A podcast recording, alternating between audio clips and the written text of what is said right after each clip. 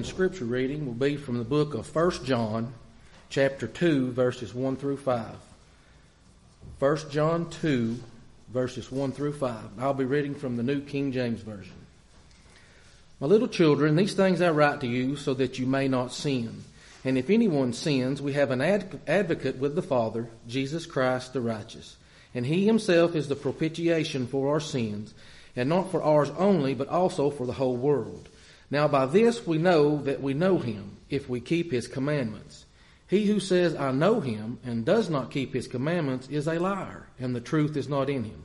But whoever keeps his word, truly the love of God is perfected in him. By this we know that we are in him.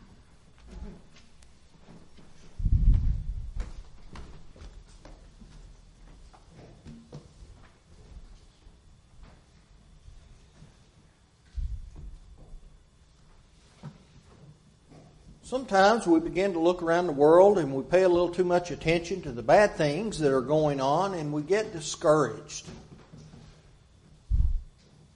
We look around and we think that things are so terrible that they're just not going to get any better. And that's easy to do. Sometimes we can get so discouraged that we allow that to seep into our spiritual lives and we may even begin to believe that our spiritual lives are terrible. And we allow that to begin to affect the way we look at God and that we look at uh, our interaction with each other, and, and then things really begin to get bad and things begin to look terrible. This morning, I want us to be reminded about having confidence in salvation. The word confident means being full of conviction having or showing assurance. Confidence is a very necessary trait in life if we're going to be successful in life. And it is something that a person can learn to have. We can learn to be confident in the avenues of life down which we go. When we're confident about what we're doing, it allows us to have a sense of well-being. We can be confident in what we're doing. We can feel good about what we're doing and we can have that sense of well-being. That sense that we feel like things are going well. It gives us the understanding that we can accomplish those things that we have set out to accomplish. And that feels good. We can look around and we things don't seem so bad to us anymore if we feel like we can be successful and that we can accomplish the goals that we have set forth to accomplish. Well, I think the same thing can apply to our spiritual lives. Because really, the Christian does not separate life. We just simply have life. We base our lives on Christ. Everything we do, we do it in view of what God would have us to do. We live our everyday lives in view of what Christ wants us to do. We live our business lives in view of how Christ would want us to live. We're honest. We do those things the way Christ would have us to live. I think it is sad when faithful Christians cannot with confidence say, I have a crown of life waiting on me in eternity. And there are some Christians who cannot say that with confidence. They feel as if they can't say it. They're not allowed to say that with confidence. Listen, faithful Christians ought to be able to stand up and say, I know there is a crown of life awaiting me on the other side. That's what God wants us to be able to do. It isn't arrogance or a sense of being spiritually superior to other folks. It is simply having confidence in knowing what God expects and understanding one can live up to those expectations. We can do it because God has given us the ways in which we can accomplish that. It was Paul who said this, 2 Timothy 4, beginning with verse 6. For I am now ready to be offered, and the time of my departure is at hand. I have fought a good fight. I have finished my course. I have kept the faith. Henceforth there is laid up for me a crown of righteousness, which the Lord, the righteous judge, shall give me at that day, and not to me only, but unto all them also that love his appearing. Every person can make that same statement. You know why we can make that same statement? Because of that last phrase. And not to me only, but unto all them also that love his appearing, those that look forward to his second coming. Why was Paul so confident in his salvation? He was confident for the same reasons John said we could be confident. And hereby we do know that we know him if we keep his commandments. It's no top secret thing, is it? He gave us the secret. He unveiled the mystery. That's what Paul said. Make known unto you the mystery. It's no longer a mystery. When the New Testament came into effect, the mystery was gone. He gave us the answers. He continued, For this is the love of God that we keep His commandments, and His commandments are not grievous. 1 John 5 3. We can have confidence because we have been given His commandments. And we're able to fulfill them if we choose to be obedient. That's wherein the secret lies. In our passage this morning, John laid out the reasons the faithful Christian can be confident in salvation. The title of the sermon this morning is Having Confidence in Salvation. We ought to have confidence in salvation. We ought to feel good about salvation. It doesn't matter what's going on in the world. That's why Paul told the Philippians they could have this peace that passes the understanding of the world. Why can you feel good? Why can you have uh, uh, peace? Because we have confidence in salvation no matter what's going on in the world. We can be confident in our salvation, first of all, and this is our first point, because we have an advocate. We have an advocate. Now, there is a purpose for having an advocate with the Father. The term advocate is a judicial term. It's a judicial term, and it means one who pleads the cause of another. Specifically, one who pleads the cause of another before a tribunal or a judicial court. See, the folks to whom uh, John was writing would have understood that term. In essence, an advocate is an attorney or a lawyer who represents a client in court. That's what an advocate does. Goes before the judge, pleads the cause, right? Christ is the Christian's advocate. Why is Christ our advocate while no one else can be? We only have one advocate that stands in the position to plead our cause before God.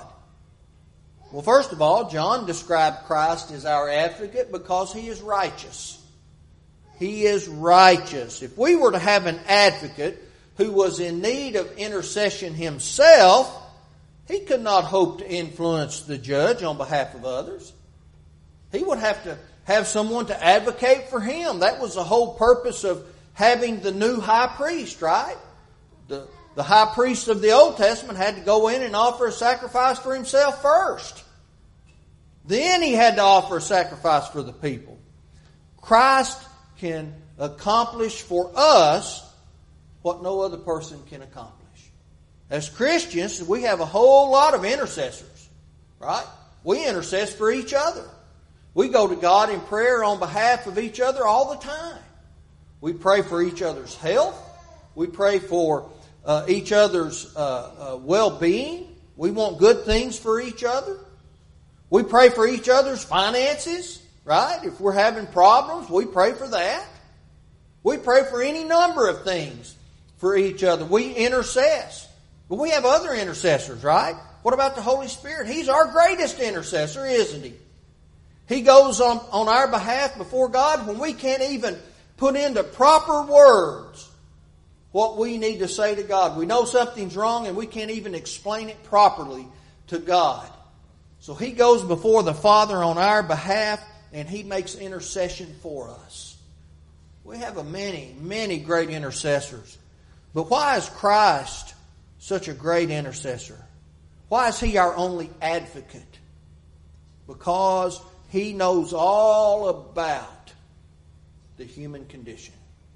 He knows all about the human experience. Not that God the Father or God the Holy Spirit not that they do not know all things, but Jesus lived it as a person. He lived it as a human. He came to, to earth and lived as a man. And, and went through all the things that we as people go through, right? We're not going to be able to stand before God and say, listen, you just don't understand. You weren't here. You don't know what it's like. Oh, He knows what it's like. He lived it. He endured it. Christ's whole purpose was to be our advocate and our mediator. That's why He came. So He could live that way. So He could endure what we endure, but do it perfectly and sinlessly. You see, when we study John's letter, we learn what our purpose in life is. Our purpose is to sin not.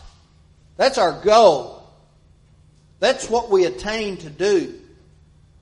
So that's a lofty goal. Now, that's not a goal that, that we have been able to accomplish, but that's a goal for which we aim. And that's what John talks about in his first letter. This part of the letter answers the questions that might arise from the first chapter, right? How, how we walk in the light and how do we meet the conditions of forgiveness because we do fall short of that, right? Chapter 1 talks about walking in that light and, and staying in contact with the blood of Jesus because we do sin from time to time. See, our goal and our purpose is not to sin, but we fall short of that. And so we want to be able to maintain walking in the light, 1 John 1, 6 through 9, and, and staying in contact with the blood of Jesus and being cleansed continually. But if you can walk in the light, you can step outside the light. So, chapter 2 answers those questions. We don't live a life of sin if we're walking in the light, but see, we have to maintain that walk in the light. And that tells us how we do that. How do we meet the conditions of forgiveness? Because there are conditions. However, if we do sin, and John is talking again about the occasional sin committed by the faithful. See, the faithful do not live in sin, they commit sin on occasion. Then we have an advocate with the Father, one who represents us before the great judge. We can have confidence in salvation because our advocate has a purpose, but he also has a plan. Our advocate has a plan. That ought to be very comforting to us. God sent Jesus, God the Father, sent Jesus to be our Savior. But we must abide by His plan. Let's talk about that for a moment. Here's the good news humanity has never been expected to be able to come up with a plan on his own to save himself. We've never been able to save ourselves. We don't know how to go about doing that, so God gave us a plan, right? He gave us a plan to be able to atone for sin.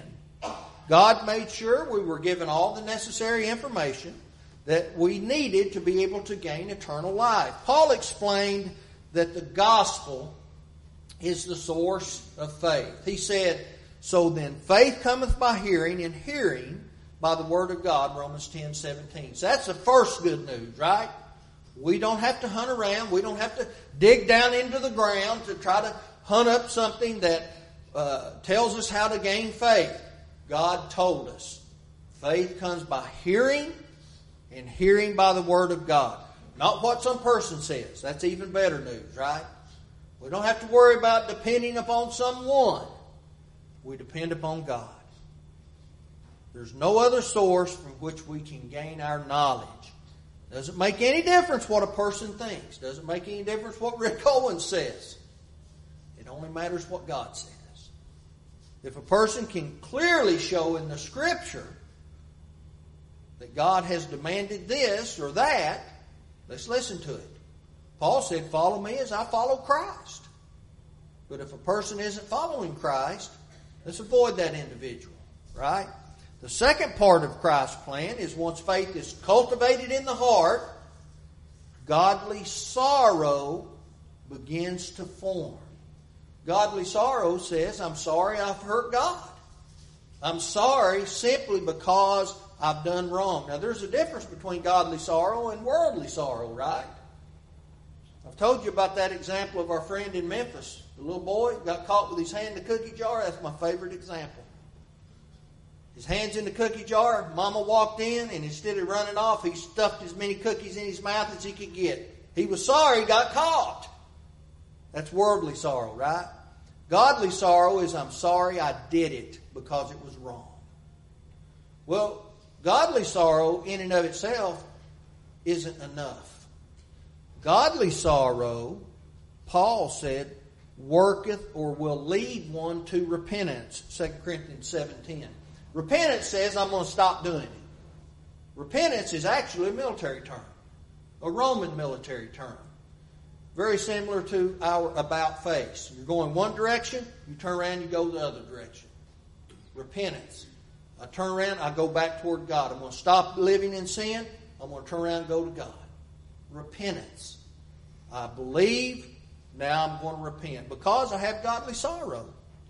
Making the good confession that Jesus is the Son of God. This is one of the greatest statements that we find in the Bible. Second, uh, Romans 10 10. With the, with the heart, man believeth unto righteousness. That word unto is a beautiful word. You know what unto means? Not into, but unto. You're right up to the precipice of something. With the heart, man believeth unto righteousness. And with the mouth, confession is made unto salvation. Well, what are we confessing? We're confessing that same thing the Ethiopian eunuch confessed in, in Acts 8, verse 37. After uh, Philip taught him Jesus, they came to a certain water. He said, See, here's water. What, what hindereth me from being baptized? He said, If thou believest, what was the following statement? I believe Jesus is the Son of God. That's a good confession, isn't it? The good confession that Jesus Christ lived, He died, He rose again, and He sits at the right hand of the Father, ruling over His kingdom today. That leads us unto salvation. There must be something else. There must be something else. Because we're unto it now at this point, right? What's the next step? Christ said, Mark 16, 16, He that believeth and is baptized shall be saved. He that believeth not shall be damned. Immersion in water for the forgiveness of sin is God's requirement, not the world's. That's God's requirement. A lot of folks want to relegate baptism to an outward show of an inward faith. Baptism is a work. It is a work. Baptism is a work, but it's a work of God. It's a work of God, and it's a work just like faith is a work. On one occasion, Jesus was asked, How do you work the works of God? This was his response. John 6 29. This is the work of God that you believe on him whom he hath sent. Faith is a work. Repentance is a work. Bring forth works worthy or meet for repentance. Baptism is a work. Confession is a work. They're works of God. How do you tell the difference? From where do they originate? Do they originate in heaven or do they originate in the world? Well, these are God's works, and He expects people to do them. And then, of course, faithful living is the final step in God's plan of salvation. 1 Corinthians 15 58. We can have confidence in salvation because we have an advocate with the Father, one who has a purpose, one who has a plan. But we also have confidence because we have atonement for sin. That's our second point. We have atonement for sin. That is so wonderful. So different from the Old Testament, right? Atonement requires a ransom. We have to have a ransom. We have a ransom in Christ because He is our propitiation or a very special type, right, for sin. A propitiation is a suitable sacrifice. It took a very special sacrifice. Christ wasn't the only sacrifice. There were thousands upon thousands, untold numbers of sacrifices from, from the time that God required sacrifice from Adam all the way up until the time that Christ gave himself on the cross. Untold numbers of sacrifices. Untold animals died on, on the, the altar. But it was the writer of Hebrews who explained, Hebrews 10, verse 4. For it is not possible that the blood of bulls and goats should take away sin. You see, the world needed a suitable sacrifice, one that could take sin away permanently, not just roll it ahead to be dealt with at a later time. And that's what happened during the patriarchal period of time. That's what happened under the law of Moses. It was just put off until the next time. Put off until the next time, right? You just kept offering sacrifice and kept offering sacrifices, but it was not possible that the blood of bulls and goats could take away sin. We need sin taken away. We need to get rid of it. We needed that propitiation, a suitable sacrifice, right? Christ is our ransom. He paid a debt that we could not pay and live spiritually. But He could pay it. He rendered the Father favorably toward us. He reconciled the obedient to God, enabling the faithful to be at peace with the Father. Paul said this, Romans 5 11. But we also joy in God through our Lord Jesus Christ, by whom we now received the atonement. We received the atonement through Christ. We have to receive it through Christ. Why is that? Because all spiritual blessings are in Christ, Ephesians 1, verse 3. All spiritual blessings are in Christ. Through our atonement, we've been ransomed back to God. But there are requirements that come with that ransom. We have to understand those. Paul declared this, Romans 6:23.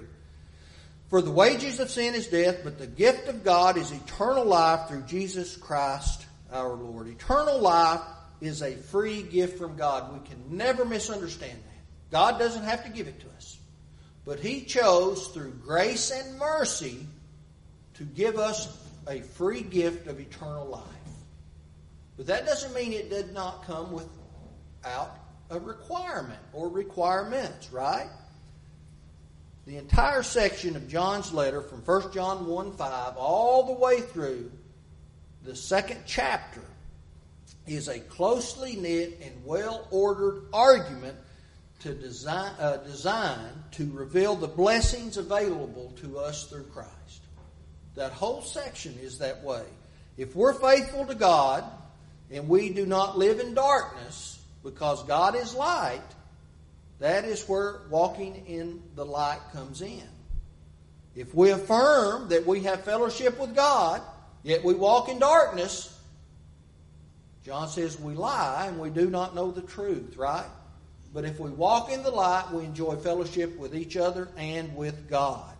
That is the case because the blood of Jesus continually cleanses us at all times because we're walking in the light. That means when we sin, we recognize it, we ask God to forgive us, that blood takes it away. The truth is in us if we acknowledge our sins, we repent of those sins because we're not trying to walk in the light. On occasion, we slip up, we make mistakes, but it is our concerted effort to do the will of God constantly and to do the best we can do. John taught his readers not only is Christ the propitiation or the ransom for those who obey him, but also for any who would obey him. You see, we can have confidence in our salvation because we have an advocate with the Father who has a purpose and who has a plan. We have an atonement for sin, which is a ransom that has requirements that we have to follow, and we can have confidence in salvation if we give our allegiance to God. That's our third and our final point. When we give allegiance to God, what we're doing is we're being faithful to Him. We're being faithful to God. That means something, doesn't it? That means something. And we can be assured that we're faithful. We can know whether or not we're being faithful. We can understand whether or not we're being faithful because God has given us a gauge by which we can measure ourselves, right? John said we can know we're faithful by keeping his commandments. Now, the word keep in the Greek is a present subjunct, subjunctive verb. Now, that doesn't mean that much to us, but what it does mean is it is a continuous action. That's the important part. It is a continuous action. We could say this if we keep on keeping His commandments. That's the thing, right? It's not a one time thing. We obey God one time and then we forget it. We keep on keeping God's commandments. God says, don't lie. Okay? Well, I'm not just not going to lie once. I'm going to keep on not lying, right? I'm going to be faithful to God not just one time. I'm going to continue to be faithful to God. That's the whole premise upon which we have confidence in our salvation. God has given us His commandments, and I know if I'm following them because I can measure myself up against them. That allows us to know if we're going to have a home with God in eternity. That's why Paul could say, I have kept the faith. I fought a good fight. He could know it because he could measure himself, right? How do you know you kept the faith? God told me what the faith was. The system of faith produces my personal faith. And I know what that system of faith is, and I can follow it, right? We don't have to go about our lives wondering if we're going to be with the faithful in heaven. I can know if I can be with the faithful in heaven. See, that's the, that's the whole thing that tells me if, if I need to repent of a sin or not, right? I can know right from wrong. God understands that. He's given us those, those uh, uh, tools by which I can gauge myself. We can know we're going to be with them, and we can look forward to being with those who've gone on before us. If we're going to show our allegiance to God by being faithful, we can never forget Him. We have to keep Him in the forefront of our minds. Keepeth His word in verse 5 is the same as keep His commandments in verse 3. The words in Him also indicate to us an intimate relationship that we have and that we enjoy in God. See, we have a very close knit relationship, faithful Christians do, with God, right? If we're going to know God, we must keep His commandments and never forget what He's done for us. God has done something for us that the world ought to be rejoicing for continually. He sent Jesus to die in our place. For the wages of sin is death. Now think about that.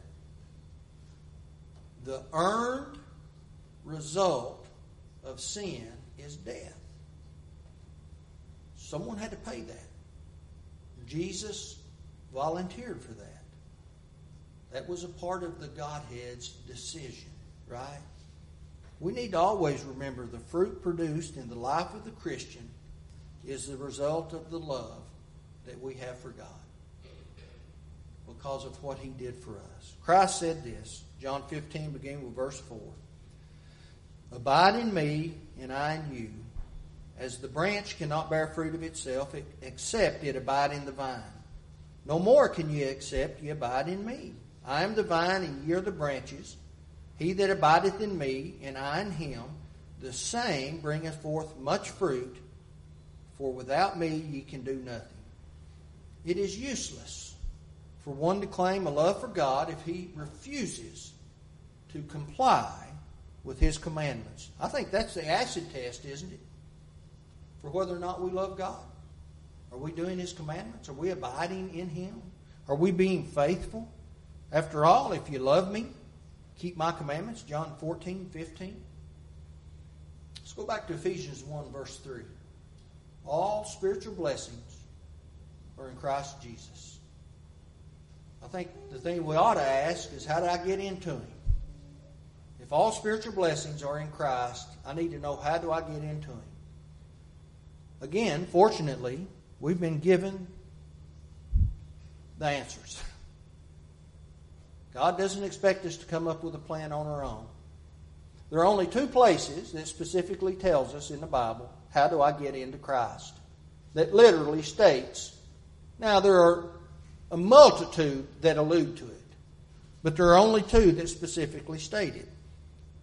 Galatians 3, 26 and 27, written to the, the churches in Galatia, the New Testament church in Galatia, the ones that were scattered throughout Galatia he said that we, let's turn over there. I don't want to misquote it. Galatians 3 26 and 27. Paul said, For ye are all the children of God by faith in Christ Jesus. Again, written to the churches of Galatia. For as many of you as have been baptized into Christ have put on Christ. How do we get into Christ? We're baptized into Christ. Not, not just baptized into Him. You had to have faith. You had to repent. he had to confess, had to be baptized, and then they had to live faithfully. The other place is found in Romans chapter 6, beginning with verse 3.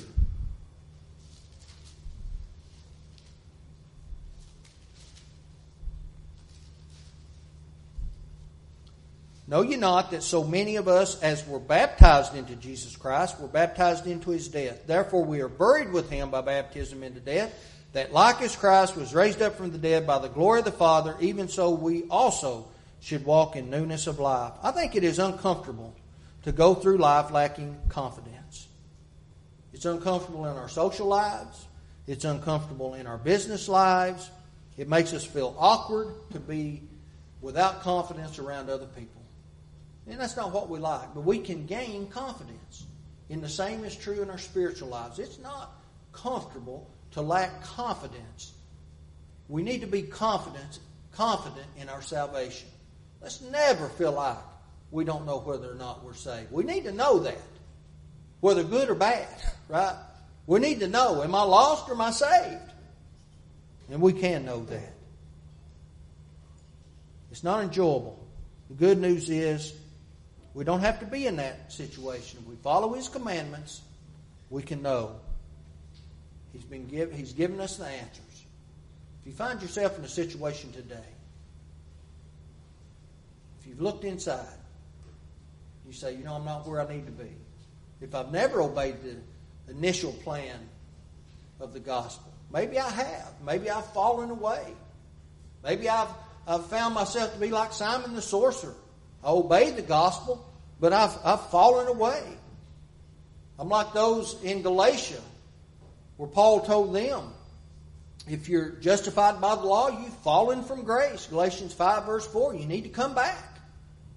Well, how do I do that? I do that through repentance, confession of sin, James chapter 5, and prayer. I don't have to go back through that whole plan of salvation again, not for the Christian. But if I step outside the light, I have to step back in it. If you see that you're in need of answering this, this uh, invitation, let that be known as we stand and as we sing.